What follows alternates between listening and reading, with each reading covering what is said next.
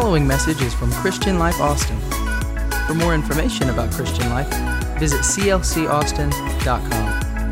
Thank you for listening.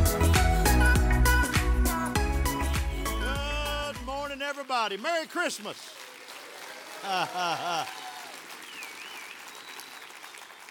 Oh, Lord, Lord, Lord. Some of you have charged enough. You won't be out of debt till next November.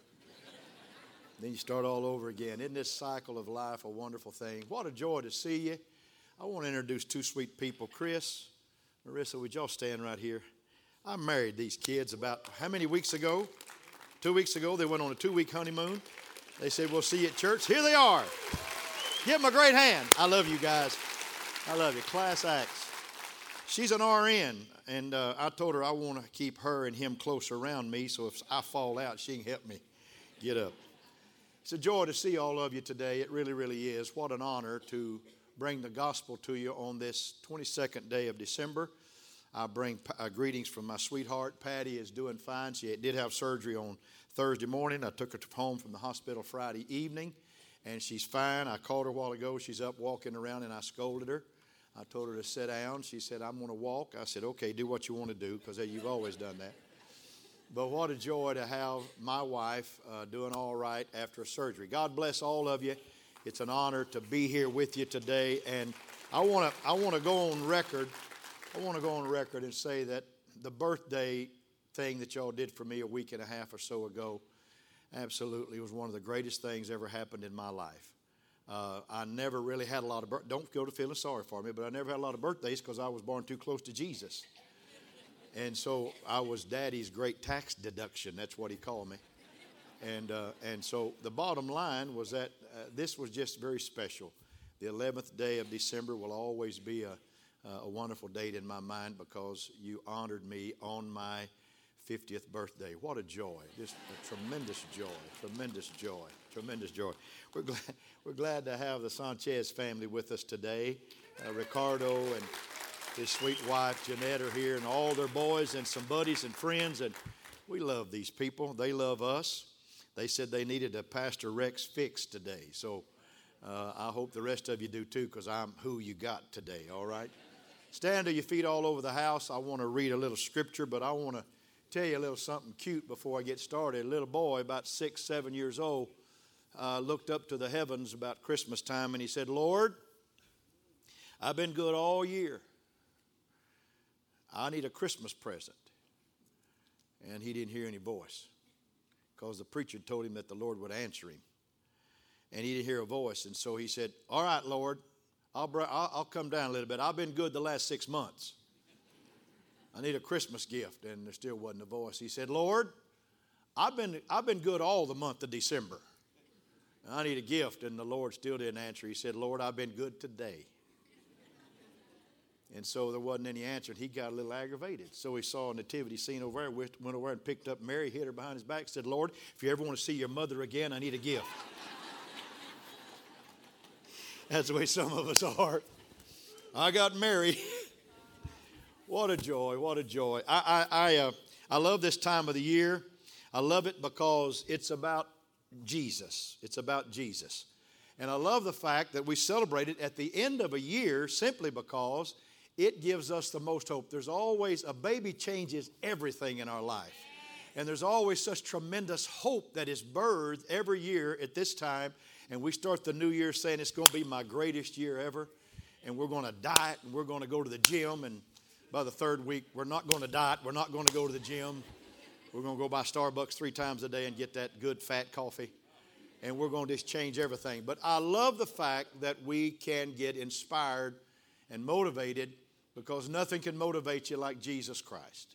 Amen. Nothing can motivate you like Jesus Christ. I read a text today from Genesis chapter 49 that says simply this. In the New Century Version, kings will come from Judah's family. Someone from Judah will always be on the throne. Judah will rule until Shiloh comes. And the nations will obey him. So Shiloh must be a him. Judah will rule until Shiloh comes, and the nations will obey him. My subject today is simply this. Noel, Shiloh has come. Everybody say, Shiloh has come. Turn to your neighbor and say, we're going to find out who he is. I love you. You may be seated. You're the best. You're the best. All of our guests today, we're happy to have you. Jeff Cannon's mom's in the house. She's one of my favorite peeps of all times. And I'll tell you her story one of these days when she's not here. She's a dandy.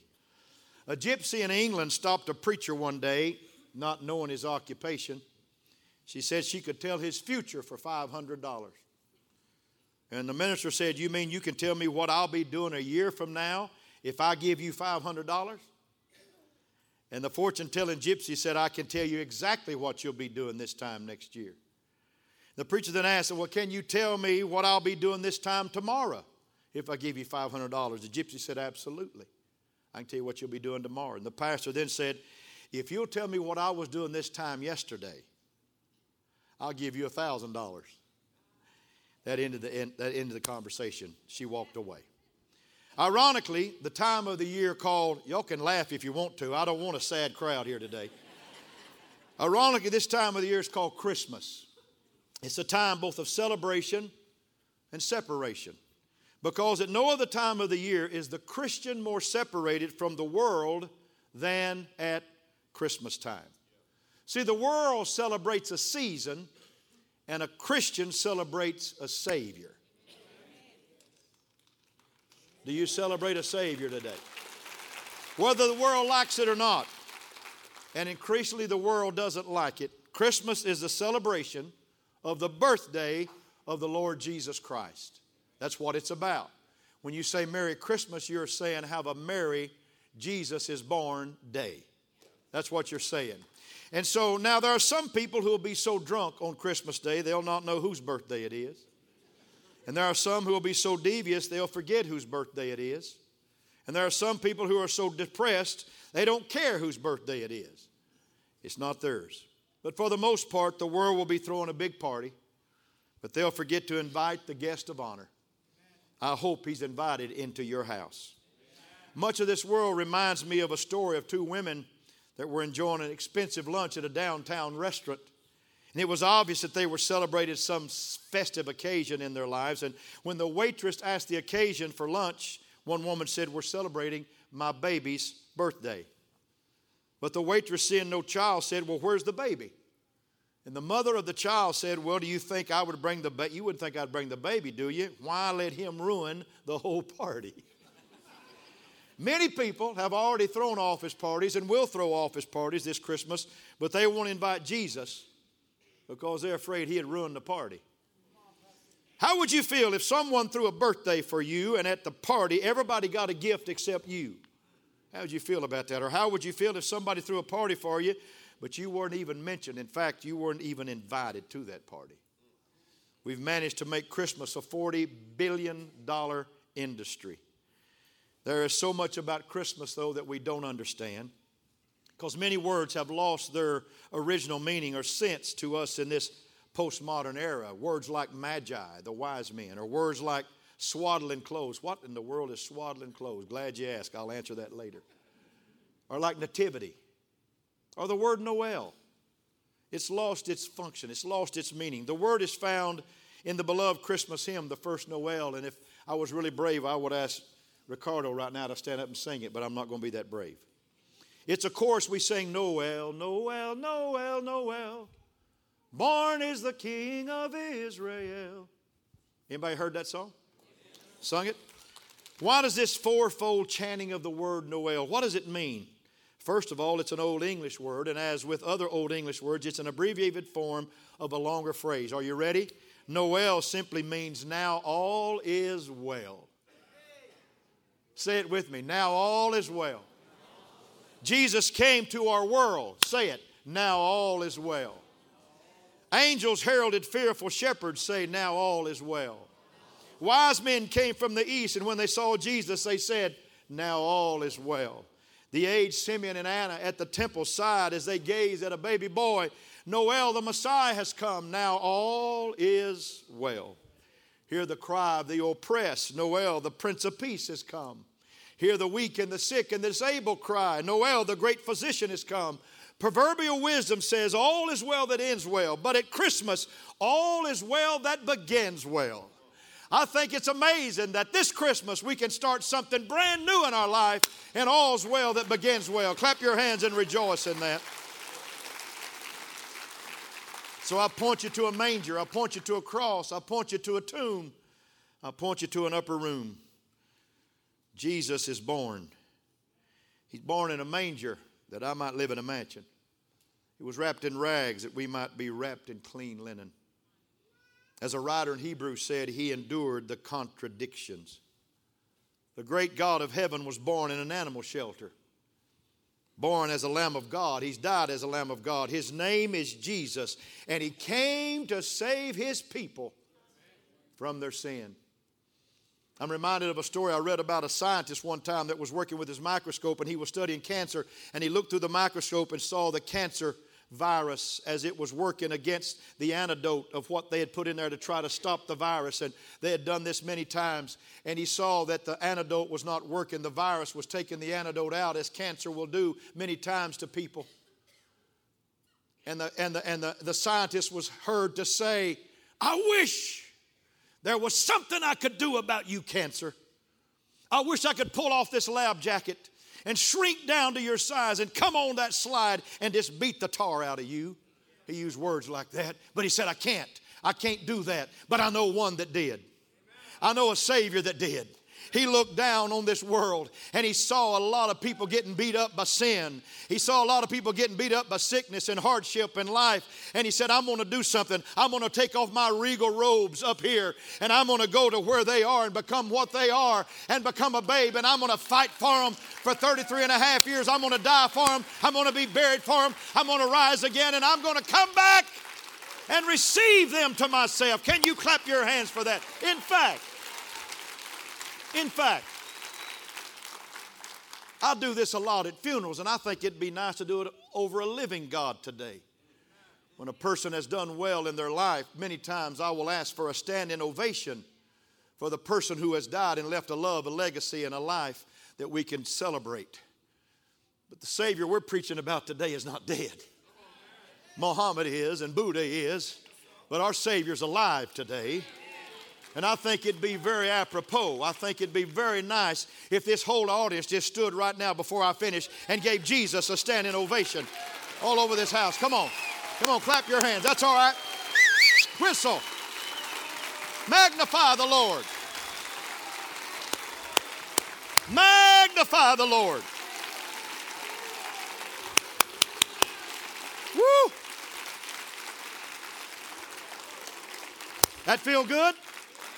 You may be seated. So today I point you to the oldest name of the Messiah, used in Scripture some 1,700 years before Jesus was born. Genesis 49 and 10, I read it as a text from another version. Let me read the King James. The scepter shall not depart from Judah, nor a lawgiver from between his feet, until Shiloh come. And unto him shall the gathering of the people be.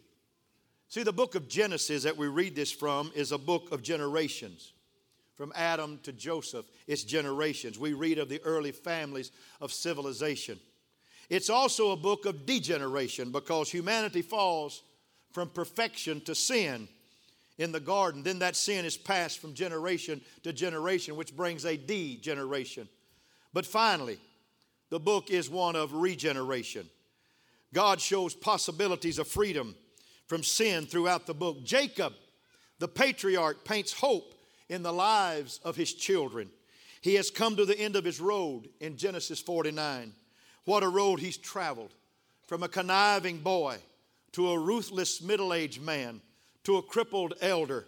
Life ends finds him in a faraway place, a strange land called Egypt, reunited with his favorite son, Joseph, who was his son of his old age. But just before his death, he paints possibilities in the lives of his son. Can I preach a little bit right now? Any parent worth his or her salt knows that children's ears must be turned into children's eyes. For the first 18, 20 years of our daughters' lives, we told our girls every day, you can and you will, by the grace of God, make something in life. God is going to bless you. God's going to help you. Every Sunday, we still do it with our grandkids now on Sunday night. Patty will probably have them over tonight and not have anything to eat for them because she's not able to cook. But we'll have the kids over and we'll bless our grandkids tonight because everybody needs to hear that God is for them. Everybody needs to know that God is with them. And everybody of our children's life, the greatest gift you can give to your child is to put hands on their shoulders or on their heads and say, God is for you and He is with you and you've got what it takes to make it in life. There's not a day goes by that I don't quote the two words, I am. I am somebody. I believe that God has made me somebody. I am that person. And I don't go the whole day without saying, I believe that I can do all things through Christ who strengthens me because He has favor in my life. And I believe that I say, I can make this world a different place to live because God has made me an I am and a believer, and I can. And then I go to I will. I say, I will do everything I've ever proposed to God. I will make my life make a difference in life. And I've put that in my children's heart. You need to put that in your kids' heart and let them know this Christmas, we're going to turn our life around and we're going to celebrate Jesus like never before because He is the true reason of why we're gathered here together today. I got out of my Baptist mode there. I got into Pentecost mode there. Forgive me. I'm sorry. Parents are the purveyors of possibilities to your kids. If you think they can, they believe you. Jacob blessed his boys, from the eldest to the youngest, a dozen in all. Reuben, Simeon, and Levi were the first trio of the four trios. Then came Judah. Judah was the fourth born, and he heard words that set his tribe apart for future royalty. Judah's line would triumph in the 12 tribes. His tribe would become heir to the everlasting throne of David. Genesis 49, Jacob said this, Judah, your brothers will praise you. Your hand will be on the neck of your enemies. Wow. Our father's sons will bow down to you. You're a lion's cub. Judah, you return from the prey, my son. Like a lion, he crouches and he lies down. Like a lioness, who dares to rouse him? Jacob then spoke words that must have made his hand tremble and Judah's ears tingle. He looks through the lens of the future and he prophesies what he sees. Now listen to it one more time. The scepter, the law, shall not depart from Judah, nor the lawgiver from between his feet. Until Shiloh come. Something's coming. And unto Him shall the gathering of the people be. Locked away in that verse is the oldest name of the Messiah who would come. His name was Shiloh. They didn't know His name, so they called Him Shiloh. Shiloh is a powerful, powerful name. In fact, His name is very powerful. That's my first point. Shiloh is one of those names that is so powerful in Scripture. It has a multiplicity of meanings. You know what Shiloh means? It means messenger. You know what else it means? It means peacemaker. You know what else it means? It means deliverer. So Jesus came as our Shiloh, as a messenger, as a peacekeeper, and as a deliverer. Anybody ever been touched by His peace? Anybody ever been delivered from sin by His mighty power? Anybody ever heard a word from Him that made you go forward? Come on, clap your hands real big. Hey, Noel, Noel, Shiloh is here. He's alive, and He is in this world. There is only one who rightfully wears all these titles. Jesus is the messenger. He brings peace, and He's our deliverer. Let me tell you a story, a beautiful story, which dramatically illustrates the power of this name. Half a century ago, there was in our country a singing evangelist named Luther Bridgers. And his home was in a village of Wilmore, Kentucky. He was a back in the woods kind of guy, and he was a simple man, but he loved Jesus, and he preached the gospel and had great revivals. He was away from his home most of the time doing his evangelistic work and wherever he was needed. Returning from one of his trips, Luther Bridgers discovered that the family home had been destroyed by fire. And in that fire, his wife and four kids had died. All five had been destroyed while he was gone. No iPhone in those days. In a Wilmore cemetery stands the unusual gravestone, which marks the common burial place of those five most dear to him. But out of that tragic loss, and as a result of the faith that sustained him through it, Luther Bridgers wrote one of the best songs we ever sang in gospel singing. He wrote a song called He Keeps Me Singing. Hell don't want you to stay singing. Hell wants you to lose your song. But He keeps me singing. The story is that he sat on the stone doorstep, the only thing that didn't burn, of what once had been his family's home. And there he wrote these words and music of this moving song. And it goes something like this. There's within my heart a melody. Jesus whispers sweet and low. Fear not, I am with you. Peace be still in all life's ebbs and flow. Second verse said, all my life was wrecked by sin and strife, and discord filled my heart with pain. Jesus swept across the broken strings and stirred the slumbering chords again. The third verse said, though sometimes He leads through waters deep, trials fall across the way, though sometimes the path seems rough and steep, see His footprints all the way. And the chorus says, Jesus, Jesus, Jesus, sweetest name I know, fills my every longing, keeps me singing as I go. I want to tell you something. There's something about that name that when you quote it, when you say it, there's a power that comes with it. There's nothing like the power of the name of Jesus. He said in Matthew 28:18, all power is given to me in heaven and in earth. And when you speak that name, get ready. You're going to be blessed by the presence of God. One of our gospel hymns sung to the tune of Precious Name begins with these lines. Take the name of Jesus with you, child of sorrow and of woe. It will joy and comfort give you. Take it then where'er you go. Come on, say it with me. Precious name. Oh, how sweet. Hope of earth and joy of heaven. Everybody say His name is powerful. Woo, Shiloh's here. Shiloh's here. The second thing I want to tell you is that His timing is perfect. He has perfect timing.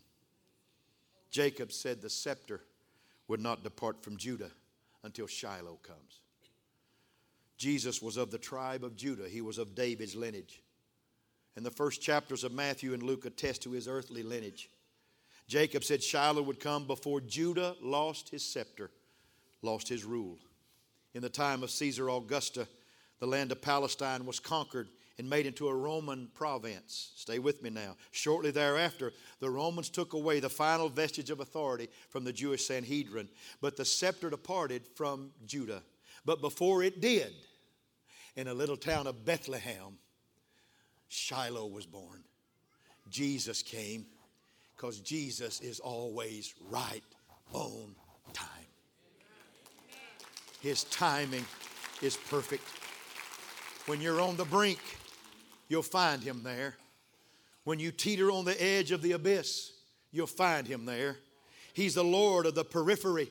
In your confusion, He is there. In your pain, He is there. In your fear, He is there. He is the Lord of the calamities. He always operates on a different timetable, but He's never too late, and He's always right on time.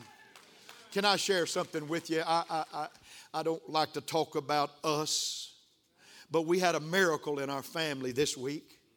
We had a miracle in our family this week that we've prayed for 4 years, and we have not brought it to the church. We didn't want to bother you with it, but I have a grandson, my oldest son and my youngest daughter, little Finley, has had a severe eating disorder since he was a year old, and he would not eat. The only thing they found that he liked was French fries from McDonald's. And folks, you can't live on French fries. Jesus said you can't live on bread alone. You can't live on French fries alone. Get you some meat with it. Get a little protein. And that's all he would eat. And then they finally got, what's those breakfast dishes? Pop-Tarts. They got a Pop-Tart down him. And he'd eat a little Pop-Tart, just a little crumb to a Pop-Tart. Then he'd eat French fries at lunch and French fries at dinner. And then maybe an Oreo cookie before he went to bed. And many times he would cry himself to sleep because he was so hungry. But he couldn't eat. And we prayed and we prayed and we prayed. And he turned 5 years old last month. I'm sorry, I'm emotional. But I'm talking about the timing of God is always so perfect. He's always so perfect. He's powerful and He's perfect. And this week, he came to school. He comes to our TNT Academy here. And he came to school and he didn't eat his French fries that day. They cooked for him here, his French fries. He didn't eat them. His daddy picked him up and Jaron was taking him home. He said, Daddy, I'm tired of French fries. He's talking now real good. He's a bright little kid. He's a bright kid. He may not be eating, but he's got a good brain. He said, "I'm tired of French fries, Daddy." And so Jaron went home and he put up pictures of food that was available in the Davis house. This is available cereal. This is available hot dogs. This is available hamburgers. This is available, French fries. It's the last thing available, French fries, because they wanted him to eat. And so he said, "Daddy, I want some cereal. You got some Cheerios?" Caitlin had been to the store because they said this has got to be the week it happens. It's got to happen. She went to the store, loaded up, and she wrote my wife, and she was so down on it all because she said, "Mama, we've got to have a breakthrough. I'm pleading with God. I can't see the road. I'm crying so hard. I got to have a break from God." And when she gets home, the boy said, "I think I want some Cheerios, Daddy." And they put a bowl of Cheerios out there, and he ate every one of them, except those that were stuck together. He threw them away. He won't eat doubles.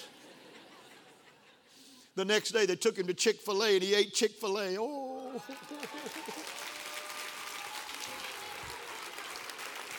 Woo! And then they finally tried the golden arches. Took him to McDonald's, and he ate the bread and not the meat. But bread is a break. He wasn't eating any bread. For 4 years, we prayed, "God, let him eat bread." And he didn't eat any bread. But the next day they took him back. I know you're saying you're running out of days. No, I'm not. I got every day in my mind. They took him back. He said, "I think I'd like to try the meat." He called it sausaw. "I'd like to try the sausaw inside the buns." And they cut it up for him, and he ate half of that whole patty of a child's meal. And then yesterday he just took the hamburger like this and just ate it. He said, "I'll tell you what I'll do, Daddy. I'll eat the bread, the meat, the fry. The bread, the meat, the fry. The bread, the meat, the fry." Folks, we've had a miracle. Merry Christmas. You don't have to have a gift in your house when God comes down and gives you a miracle like that. No! Woo! Mary and Martha said, "If you had been here, our brother wouldn't have died." He said, "Don't y'all understand? I'm the resurrection and the life. Roll away the stone. Roll away the stone." He called him by name, and Lazarus came out. Hear me. God operates on his own time. But when God does it, you're talking about rejoicing. You see, when you think you can do it, God will say, "Go ahead." But when it gets beyond you, God will say, "Okay, you ready for me?" And God steps in, and Cheerios starts abounding, and Chick-fil-A starts abounding, and McDonald's starts abounding. And all of a sudden, we've got a kid going into Christmas that's eating us out of house and home. I love Jesus. Come on, clap your hands real big. Rejoice. God's got a miracle for you. His timing is always perfect. In the fullness of time, he came. He's never late. Everybody say his name is powerful. Say his timing is perfect. Say his work is precious. He's a powerful, perfect, precious Savior. Jacob said he would gather the people. False shepherds scatter. True shepherds gather. Jesus is a true shepherd. He said in John 12, "And I, if I be lifted up from the earth, will draw all men to me." Then he said, signifying what death he should die. The cross, folks, where the babe lived to die, still gathers. The cross still has a magnetism that nothing else has. It still draws. It draws the wayward back to the Father's house, because there's something powerful about the old rugged cross. There's an old song that says, "Though millions have come, there's still room for one." There's room at the cross for you. And if you have not decided and chosen to follow Jesus Christ in your life, why don't the Christmas of 2019 be that time to make it happen in your life? Because he is a precious Savior to us. He's still a gathering Savior, as a hen gathers her chicks, a Savior will draw men unto him. John Newton was, Randy, if you'll help me, John Newton was a slave trader. And a shipwreck caused him to cry out to God one day. He thought he was dying in the middle of the sea. But from then on, after his salvation, he crisscrossed England and sharing his testimony and song for years. Of course, the song that he wrote that we all sing, and nobody does not know the words of this song. It's called "Amazing Grace." He wrote that. What a song. Well past retirement age, nearly blind, speaking in whispers, he would step to pulpits and describe God's incredible mercy and grace. On a particular Sunday, a young man stood behind him. He traveled with him there in case Newton needed help or prompting with something he was about to say. Newton said this phrase, "Jesus is precious." And for a few moments later, he said it again, "Jesus is precious." Then he said it again, "Jesus is precious."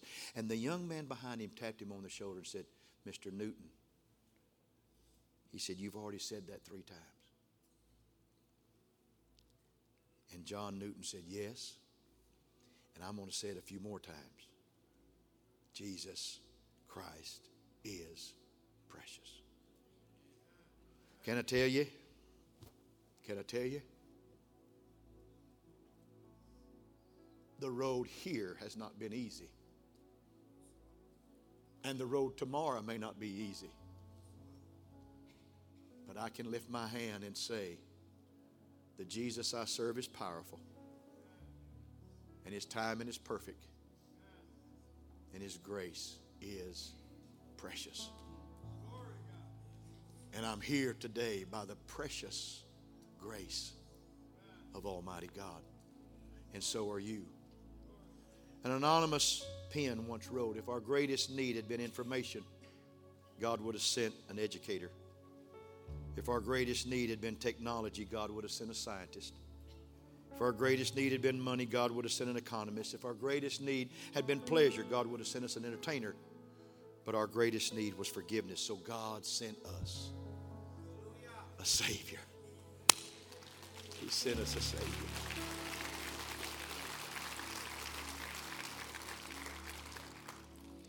My wife's listening to me today. Hope I did all right, babe. And I know she's crying because we're in the middle of a miracle in our home.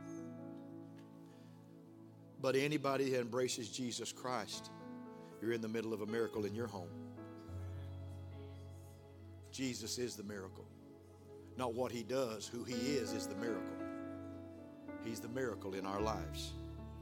Preacher was trying to finish preparing a sermon when his little daughter came to the study and said, "Daddy, can we play?" And he answered, "I'm awfully sorry, baby. I'm preparing for a sermon. Give me about an hour, and then we can play." She said, "Okay, when you're finished, Daddy, I'm going to give you a great big hug." He said, "That'll be nice. Thank you, baby girl." So she went to the door, stood there a moment, then came running back to her father's desk, threw her arms around him, and hugged him tight. He said, "I thought you said when I was finished, you was going to give me a hug."